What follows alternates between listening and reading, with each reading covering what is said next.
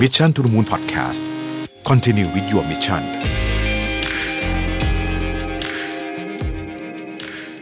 สวัสดีครับยินดีต้อนรับเข้าสู่ Mission to the Moon Podcast นะครับ คุณอยู่กับระบิทันอุตสาหะครับ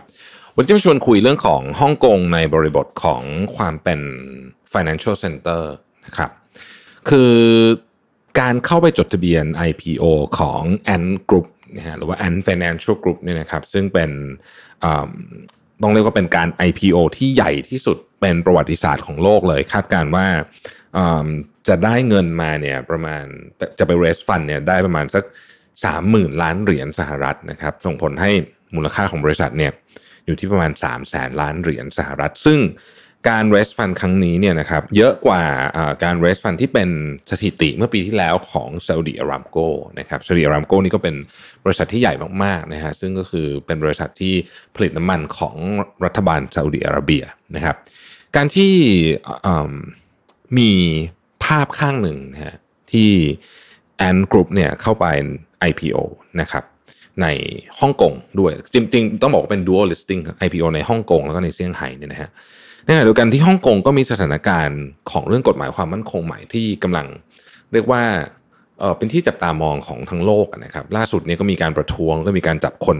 ไปอีกหลายคนเลยทีเดียวนะครับโจโฉวองเองซึ่งณปัจจุบันนี้ไม่ถูกจับเนี่ยนะฮะก็มีการคาดการณ์ว่า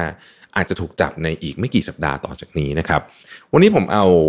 ข้อมูลจาก Financial Times ที่ชื่อว่า FT Big Read นะฮะเป็น พาร์ทที่ผมชอบที่สุดของ Financial Times นะฮะบทนี้เนี่ยตีตีพิมพ์ตั้งแต่วันที่ 4 กันยายนนะครับ เพราะฉะนั้นต้องบอกวันที่ไปก่อนเพราะว่าบางทีสถานการณ์มันเปลี่ยนค่อนข้างเร็วนะฮะคือเขาบอกว่าการที่แอนกรุ๊ปเนี่ยไป IPO ในฮ่องกงเนี่ยมันเป็นสัญญาณอันหนึ่งที่บอกว่ารัฐบาลปักกิ่งเองเนี่ย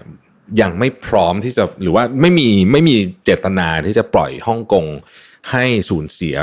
สถานะของความเป็นศูนย์กลางทางการเงินของโลกนะครับอย่างที่เราทราบกันดีอยู่เนี่ยนะครับว่า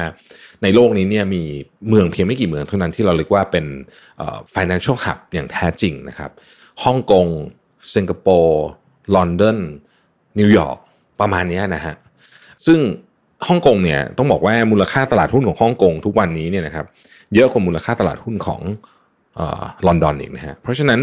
สถานะอันนี้เนี่ยนะฮะนักวิเคราะห์ก็ออกมาบอกว่า การที่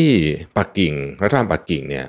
คือเขาก็คาดการณ์ว่ารัฐบาลปักกิ่งเนี่ยมีส่วนอยู่เบื้องหลังการให้ที่แอนด์ Financial Group เข้าไป IPO ที่ฮ่องกงด้วยเนี่ยนะครับก็มันก็เป็นสัญญาณที่ส่งออกมาว่า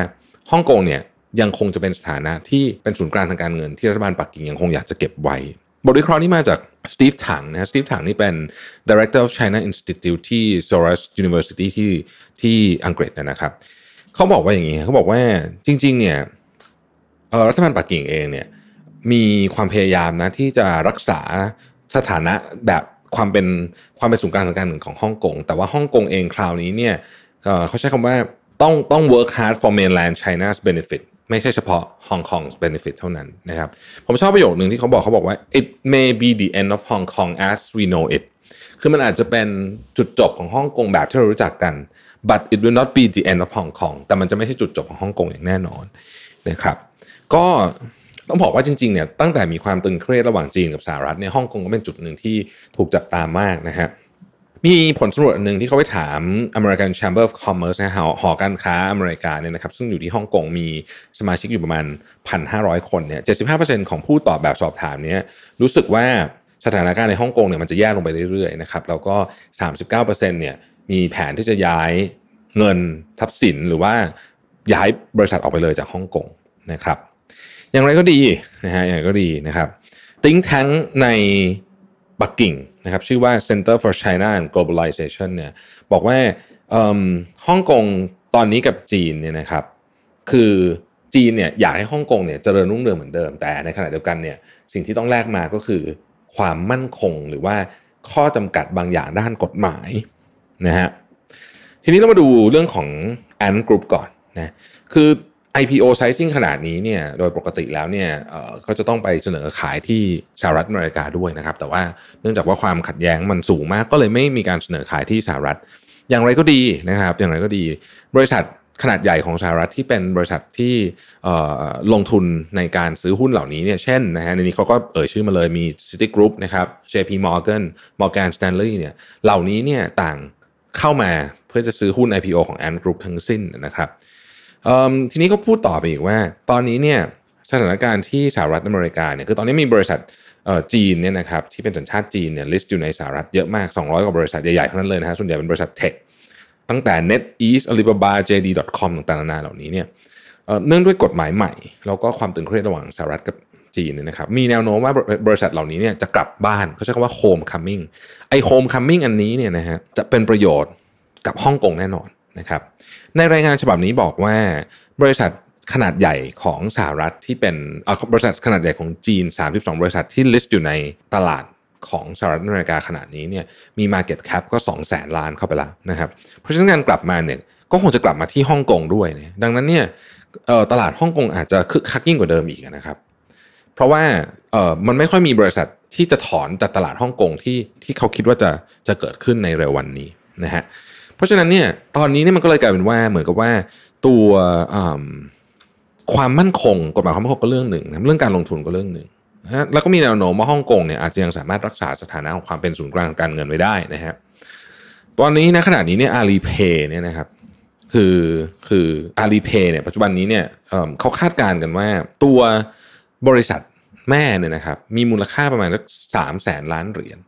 แล้วก็เราก็มีคนใช้เนี่ยถึง 700 ล้านคน เพราะฉะนั้นการการ IPO ครั้งนี้เนี่ยนะฮะมันเป็นมันต้องบอกว่ามัน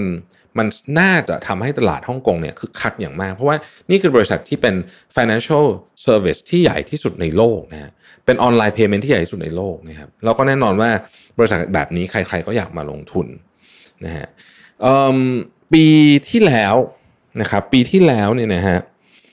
ในปี 2019 เนี่ยบริษัทที่มา raise fund นะฮะในในตลาดหุ้นเนี่ยฮ่องกงเนี่ยนำมาเป็นอันดับที่ 1 เลยนะครับ อันดับที่ 1 รองลงมาคือตลาดซาอุดิอาระเบีย ซึ่งนี้ก็มาจากซาอุดิอารามโกนะครับลำดับสามคือ NASDAQ ลำดับสี่คือเซี่ยงไฮ้แล้วก็ลำดับห้าก็คือ New York Stock Exchange นั่นเองนะครับ ใน sizing ของตลาด global เนี่ยฮ่องกงคือลำดับที่ 3 เพราะฉะนั้นคงจะยากที่จะปล่อยตำแหน่งนี้ไปนะฮะ อย่างไรก็ดีเนี่ยความเข้มข้นของเรื่องกฎหมาย ความมั่นคงที่รัฐบาลปักกิ่งใช้กับที่ฮ่องกงเนี่ยนะครับ ก็อาจจะสร้างสิ่งที่เราอาจจะคาดไม่ถึงในอนาคตต่อไปได้ ยกตัวอย่างเช่นตอนนี้เกิดออกมาแล้วนะฮะปีนี้เนี่ยโดนัลด์ทรัมป์ก็ออกมาประกาศว่า pension fund นะฮะก็คือเหมือนกับเงินบำเหน็จบำนาญเนี่ยนะของสหรัฐ U.S. Federal Government Pension Fund เนี่ยนะครับก็ห้ามโดนัลด์ทรัมป์มาบอกว่าห้ามลงทุนในบริษัทของจีน อย่างนี้เนี่ยมันก็เป็นเรื่องที่ทำให้เป็นด้านลบให้กับตลาดของฮ่องกงด้วยเช่นกันนะครับ อย่างไรก็ตามเนี่ยนะฮะนักวิเคราะห์เชื่อว่าแม้ว่าในช่วงเวลาเพียงไม่กี่เดือนที่ผ่านมาเนี่ยความตึงเครียดในฮ่องกงเพิ่มขึ้นสูงอย่างมากนะครับ ตั้งแต่การจับจิมมี่ไลนะครับ ซึ่งเป็นต้องเป็นบุคคลสำคัญในการต่อต้านรัฐบาลปักกิ่ง แล้วก็เป็นเจ้าของสำนักข่าวใหญ่ด้วยเนี่ยนะฮะแล้วก็เป็นผู้ก่อตั้งจิโอราโนด้วยเนี่ยนะครับจนกระทั่งถึงการจับอีกหลาย ๆ คนนะฮะล่าสุดนี้ก็มีการจับนักกฎหมายที่เรียกว่าเป็นไฮโปรไฟล์ในการประท้วงนี่ไปอีก 2 คนนะปัจจุบันนี้มีการจับบุคคล ไปแล้วเนี่ยนะครับตั้งแต่การเริ่มประท้วงปีที่แล้วเนี่ย 9,600 คนนะฮะแล้วก็มี 2,000 คนที่ถูกตั้งข้อหาไปแล้วนะครับ ปัจจุบันนี้รัฐบาลหลายรัฐบาลยกเลิกสัญญาส่งผู้ร้ายข้ามแดนกับฮ่องกงนะฮะเป็นการประท้วงเรื่องนี้ไปแล้ว เพราะฉะนั้นก็ต้องจับตามองว่าในอนาคตเนี่ยสถานะการเป็นศูนย์กลางการเงินของฮ่องกงซึ่งถ้าพูดถึงตัวเลขตอนนี้ก็ยังดูสดใสอยู่เนี่ยนะครับ แล้วกับแรงกดดันจากนานาชาติ โดยเฉพาะพันธมิตรของสหรัฐ เรื่องของกฎหมายความมั่นคงเนี่ยอะไรจะทำให้ฮ่องกงเปลี่ยนไปในทิศทางไหนนะครับ เรายังคงต้องติดตามและคาดเดากันต่อไปอย่างไรก็ดีนะครับ สิ่งต้องจับตาก็คือ จะมีการจับโจโชวองอย่างที่เป็นข่าวลือกันหรือเปล่านะครับ เราพบกันใหม่พรุ่งนี้นะครับ สวัสดีครับ Mission to the Moon Podcast Continue with your mission